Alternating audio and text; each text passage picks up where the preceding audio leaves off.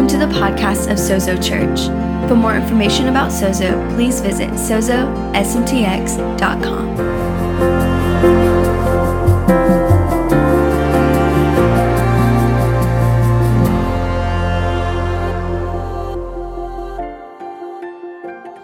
My name is Joel, and I am really glad that you're here this morning. I've been looking forward uh, to uh, our time together. If you're a visitor, if this is your first time, or maybe your second time and your first time, you didn't want to text hello uh, to that number up on the screen, then you could do that uh, now. We'd love to follow up with you, get you some info about us, how you can uh, get connected. Um, but we're really glad that you would take time to be here, especially on Spring Forward Sunday, where it's like really an hour earlier, which that means that maybe I get an extra hour to preach. Is that what that means? No, I don't, I don't think that's what it is. Go for it, yeah. Um, and we're going to take up tithes offerings this morning. Um, I was just thinking about my, my family story. Um, so I'm like fourth generation believer. My grandfather, uh, Ken um, Lowry, uh, was a missionary church planter, still is actually. He's in his 80s and he's, he's still going strong in the Houston area. Um, but when my dad was a kid, they lived uh, in Mexico and then they moved to Honduras and planted churches there. But when they were in Mexico, they, uh, they were living on support. However, they weren't raising support, they were just trusting that God would bring in whatever they needed. So they never asked anybody for a dime and still haven't. And yet my grandfather now has an inheritance that he's uh, giving away. He like gives me gold coins and stuff. Um, but at this particular time, um, their money was running really, really low. In fact, they had $10 left and enough food in the pantry for the next day. And yet they had neighbors in need. And so my grandfather felt like God said, Give the money that you have to your neighbors so that they can have what they need. So they just trusted God. The next day they go out and check the mail. And there's a check for $100 in the mailbox. Exactly what they needed to keep moving forward. Sometimes God provides for us our daily bread, one meal at a time, one bill at a time. And then other times, He's setting us up to leave a legacy and pass on an inheritance. Regardless of what it is, it's always wise that we recognize that God's our provider. And, and if He's our provider, then we can follow Him when He says to give. We can be a generous people with what He's entrusted to us because we recognize that He's both provider, our source, but He's also a really good father and He wants to take care of His kids. And so, as, as, you give this morning, I just want to encourage you that you, you give from a place of faith, trust, knowing that God is actually really good to you, that He's got you on His mind all the time. He's thinking about you, and He wants to care for you and sustain you and give you everything that you need. In fact, He, he wants to give you overflow so that you can even leave uh, a legacy for those that would come after you. So I just want to pray for your finances. Father, I thank you that you are really good. We just declare that we recognize you as the source. In fact, our giving is a declaration that we trust in you, that we believe in you, that we know that you're really, really good and that you're good to us. And so we give in faith, recognizing your goodness to us. We love you. In Jesus' name, amen. Hey, this morning, uh, I don't want to miss what just happened. If um, you experienced healing in your body, touched by God in uh, some noticeable way, would you please let us know? You can email us, you can text us. Most of you have my phone number, even if you don't know it.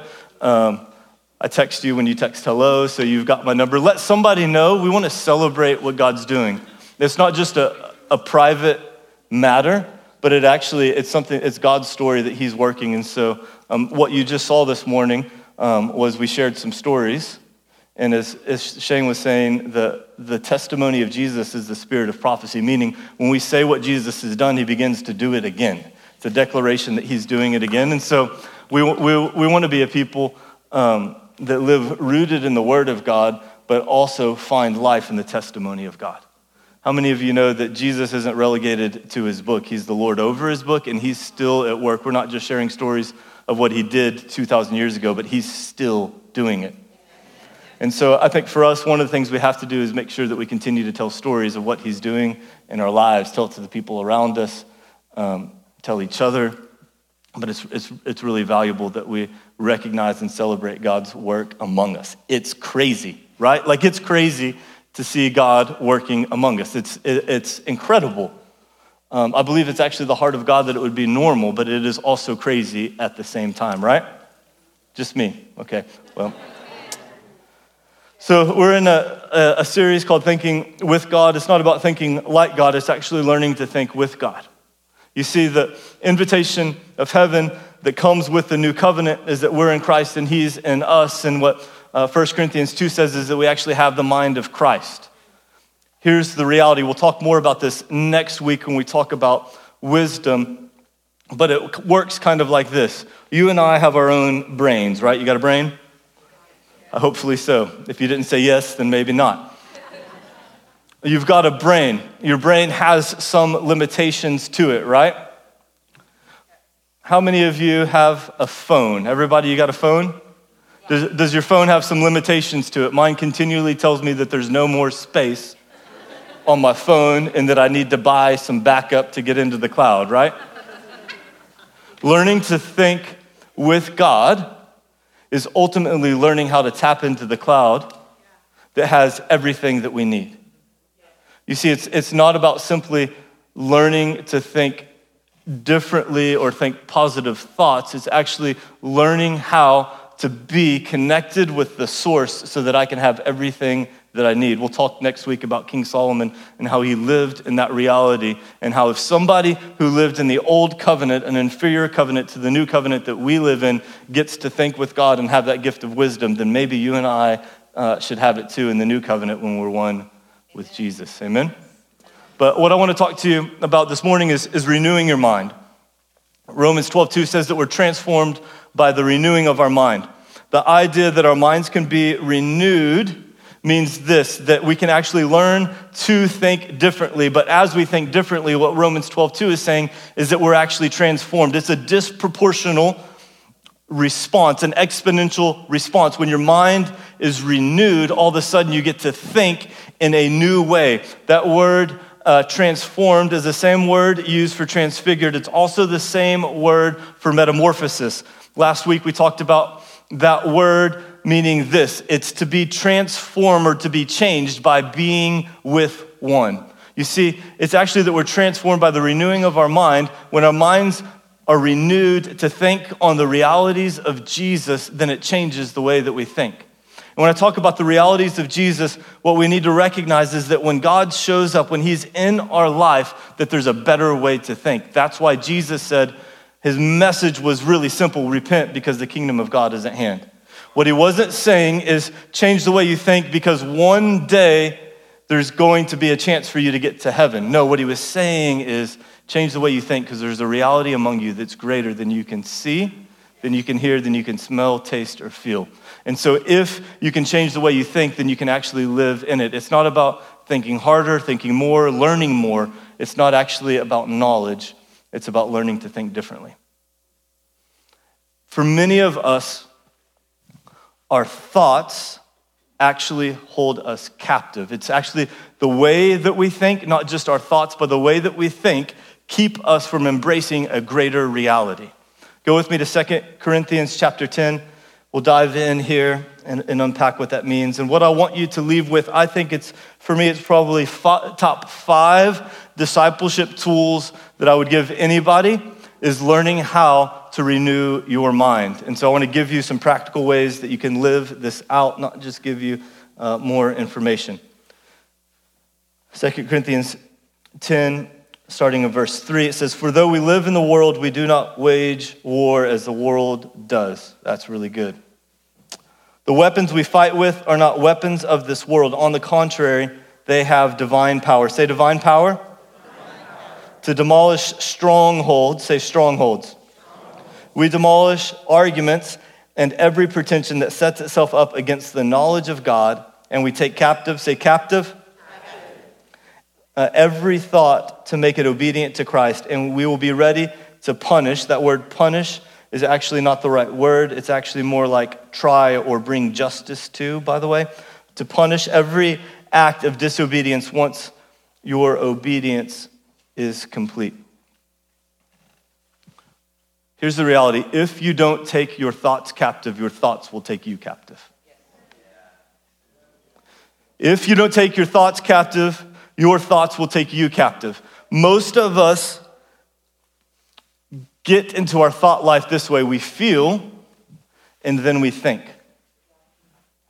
I don't feel like doing that today. So now I form a thought and so I won't do it. That's actually not the way that our brains work. You see, your thought life informs your emotional responses, not the other way around. Most of us will live with our, with our emotions as masters, and so we'll do whatever we feel like doing. And the problem is, is that when we do that, we make our emotions Lord. But the way that we should actually live is with our emotions as a, a really good friend but as Jesus is Lord. He's the one that defines the greater reality. And so, emotions make really good friends, but terrible masters. When we learn how to think differently, when we embrace a kingdom way of thinking, when we learn to live with a renewed mind, then we actually can take our thoughts captive. And as we take our thoughts captive, it actually tells us how to feel.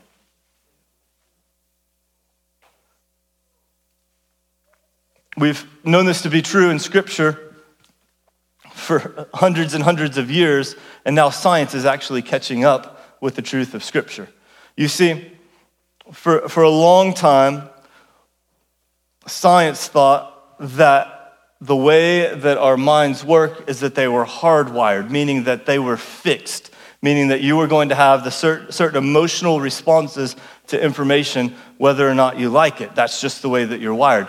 But what they've discovered in the last couple of decades is this thought called neuroplasticity. Say neuroplasticity. Good. You, you know more than one syllable words. That's, that's impressive. It means this that, that actually the neural pathways in your mind can change. That's really good. In fact, I, I, I live with evidence of that. Let me give you one really, really personal slightly vulnerable or at least transparent uh, piece of my history. In my late, or actually in all of my teenage years into my early tr- 20s, I, I wrestled with addiction to pornography. Everybody's like, oh, wow. Most of you are thinking, yeah, me too, but we won't go there. and so there were certain ruts. How many of you have ever driven on an old country road? Anybody? You're like truck on an old country road, like the, a dirt road with ruts on it, it will basically drive itself. It's like train tracks. It'll like basically tell you where to go. And if you want to get out of those ruts, you have to like take the wheel and move really hard to get out of those ruts and go a different direction. That's the way our minds work. And so I had certain responses to experiences that I was going through that would lead me in that direction. It was that my mind wasn't renewed, and so all of a sudden, those neural pathways, they had not formed like a slight connection. There was a really, really challenging connection there that if I felt alone or stressed or tired, all of a sudden my mind was already headed down that road. And so, what I had to do is learn not just to think different thoughts, but actually to think differently so that my mind could be rewired. Here's the problem that most of us have with addictive behaviors is that we focus on not doing the thing that we don't want to do but we have a really hard time doing. Anybody recognize that? It's like don't do that thing. Maybe for you it's really simple. You uh, like one of my kids, maybe pick your nose and, and eat your boogers. or maybe, I'm not gonna tell you which one, I've got three you can pick. Um, don't want to embarrass my kids. Um, or, or, maybe it's that you pick at your nails or pick at whatever it is, right? Or maybe it's, it's a really significant issue. The, the problem is that the human mind can't understand or comprehend the negative. Simon Sinek, who's a, a researcher, dis- discovered that or has, has, brought that to light. And most of you are like, well, I, I, can, I can comprehend the negative. Let me give you an example. Don't think of me with hair.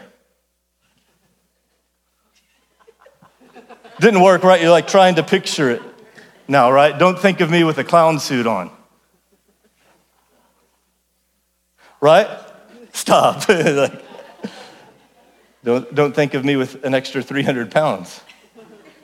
Right? You can't actually, if I tell you not to think of that, don't think of a giraffe right now. Running on the stage behind me. Don't think about a giraffe, what that would look like. You see, our minds actually can't understand the negative, and so the harder we try to not do something, the more easy it is to fall into that very temptation. So, unless we learn how to think differently, we won't ever get out of those ruts. At another season, six, seven years ago, of depression. And I was, up until that point, a chronic people pleaser. I wanted everybody to like me and be happy with me, and I was willing to risk my own feelings about myself, which I didn't even have a good comprehension of, in order to keep the people around me happy because I didn't understand the idea of differentiation, that there's actually a difference between me and you, and even if you don't like me, I can still be okay. So I made some decisions that I knew that God was leading me into, but some people around me didn't like it, and that was really, really hard for me. It put me into depression. Now, let me say this there's several ways we get into depression. I'm not saying that I have the cure for what you're going through, I'm just going to tell you what worked for me. What I began to, to do is I, I would wrestle with these lies in my head. Have you ever had one of those, right? You got this lie in your head. And usually it would come from an awkward interaction. Sometimes I could just get there all on my own, I didn't need any help. And what would happen is that lie would take me captive right? And maybe it's just somebody for you, somebody at work said something sarcastically, and you're like, oh, that really hurt. And now it starts to take you captive and determine the way that your day is going to go, the way that you see yourself. And so I was really, really struggling. I was numb. Thank God I had already dealt with the pornography issue because it would have blown up my family at this point in my ministry. So, what I escaped to for a season was video games on my phone because I was so numb, I just needed to get out of my head. Let me say this there are some escapes that are, are really, really damaging, some others that just really don't help, but they're, they don't fix the problem. That was one of those. I, I wasn't any better off for doing that, but I just needed something to, to numb me, right? I'm not an anti video game person, though I don't play them. Uh, haven't played one this year. Um, so, but what I realized is that that wasn't really helping. It was an escape, but it actually didn't do me any good. But I was like, man, I'm stuck and I need to get out of this way of thinking. So here's what I started to do. I realized that if I didn't take my thoughts captive, they would take me captive. So I actually, instead of running from my thoughts, I actually had to dive into them. Where did this start? What's the lie that I'm believing? And so I would write down, okay, somebody said this. Here's the emotion or the experience that I'm feeling. I'd make three columns. The second column is, what's the lie that I'm believing? Have you ever believed a lie? Yes, if, if you haven't, then you're believing one now. what's the lie that I'm believing? And then, and typically, most lies that we believe fit in one of four categories it's a lie about you, it's a lie about God it's a lie about somebody else, or it's a lie about your circumstances. And so I, begin to say, okay, this is what it is. Now, you don't ever want to camp, camp out on the lie. You just want to see it long enough to get your crosshairs on it and shoot it and move on.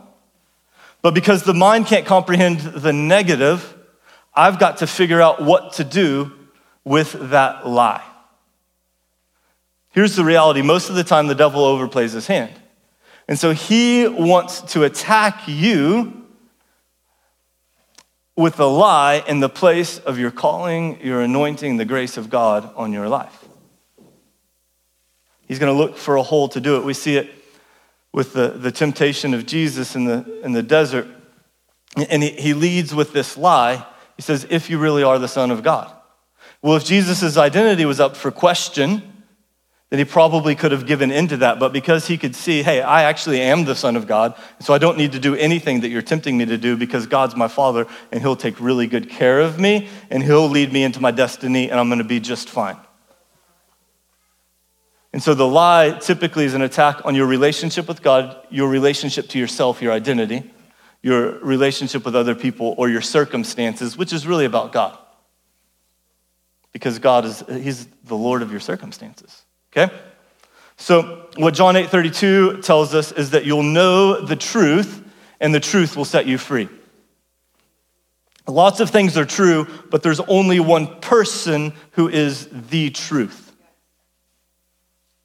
That's Jesus. When you know the truth, it will set you free. Now, some of us gave our lives to Jesus and everything shifted in that moment.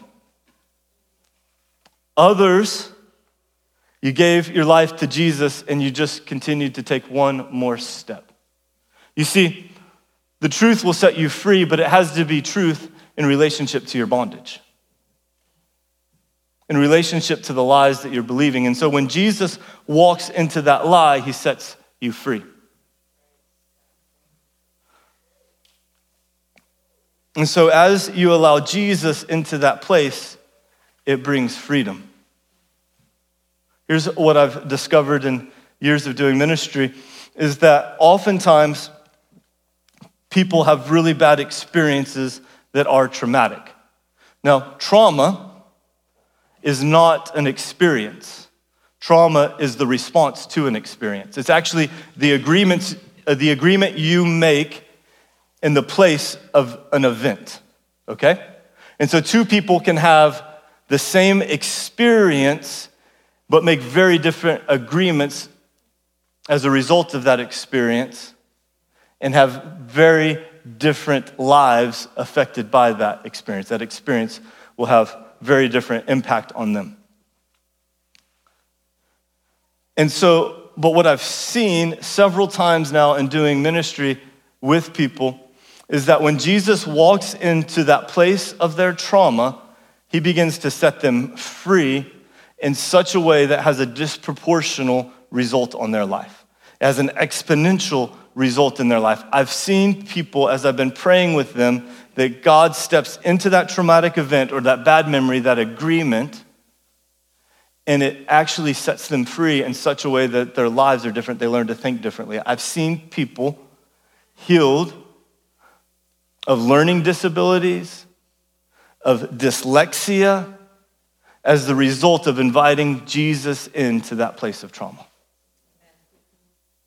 It's incredible because when Jesus shows up, he sets you free. So here's what I do. I, told you I make three columns. One is the event, the emotion, the experience. The second one is the lie. What's the lie I'm believing about God, myself, others, or my circumstances re- as a result of that experience? And the third, and here's the key this is where the positivity or the negativity fast, positivity feast comes into play. Learning how to declare truth matters. Is that I then figure out, okay, what is the truth that's the antidote to that lie? And then I camp out on that truth, not until I know it in my head, because we know lots of things in our head that we don't know in our hearts. So I'll declare that truth with regularity until it becomes the truth that sinks into my heart and it becomes my reality, it becomes the paradigm that I live from. And as a result, my mind is renewed and I'm actually transformed. So, what happened as a result of that depressed season that I went through, I came into that season as a people pleaser with lots of self protection and lots of pessimism. And I left that season as a, as a confident individual full of hope. I, as a result, I became optimistic that you can't throw a problem to me that, or at me that will make me hopeless. Instead, I'm like, okay, I know that God's going to come through. I know that He's good. I know that He's got me. And sometimes I still get stuck for a day or two, but I recognize that the truth will always set me free. And so I've decided that I'm not going to tolerate anything less than God's best in my thought life. The definition of that is this for me Romans 14, 17 says, The kingdom of God is not a matter of food and drink, but of righteousness, peace, and joy in the Holy Spirit. I'm a citizen of the kingdom of God, and so are you, which means this that righteousness, peace, and joy should be the atmosphere that I always live in and you always live in. So if I don't have those three things in my life, that I know I've got to do some work on renewing my mind, finding the lie that I can extinguish, and camping out on the truth that I can declare until it becomes my reality. And that's the key to renewing your mind. Let me say this it takes a little bit of work. It takes work not because you can change anything yourself, but because when you, when you dig in to understand what's going on, now you know what you can be vulnerable with God about, and He can step into that situation. So this isn't just a think happy thoughts deal, but it's actually allow God into your thought life deal. You see, if we're going to be a people that see the glory of God cover the earth as the water covers the sea, then we can't get hung up in the ways that we think. We can't see problems as the final word about our lives. We can't stay stuck in hopelessness. We can't stay stuck in pessimism. Now, you may think, well, that's just the way that I am. Well, if you were listening this morning, you can actually change the way that you think. You're not stuck in the ruts of your thinking. And I believe that God wants to, to raise up inside of us a people that are full of hope, that are full of faith, that are full of confidence, that walk with Him in such a way that we can see the realities of the kingdom of heaven before they come to earth so that we can partner with God to bring them. It's really easy to point out, hey, God did that, right?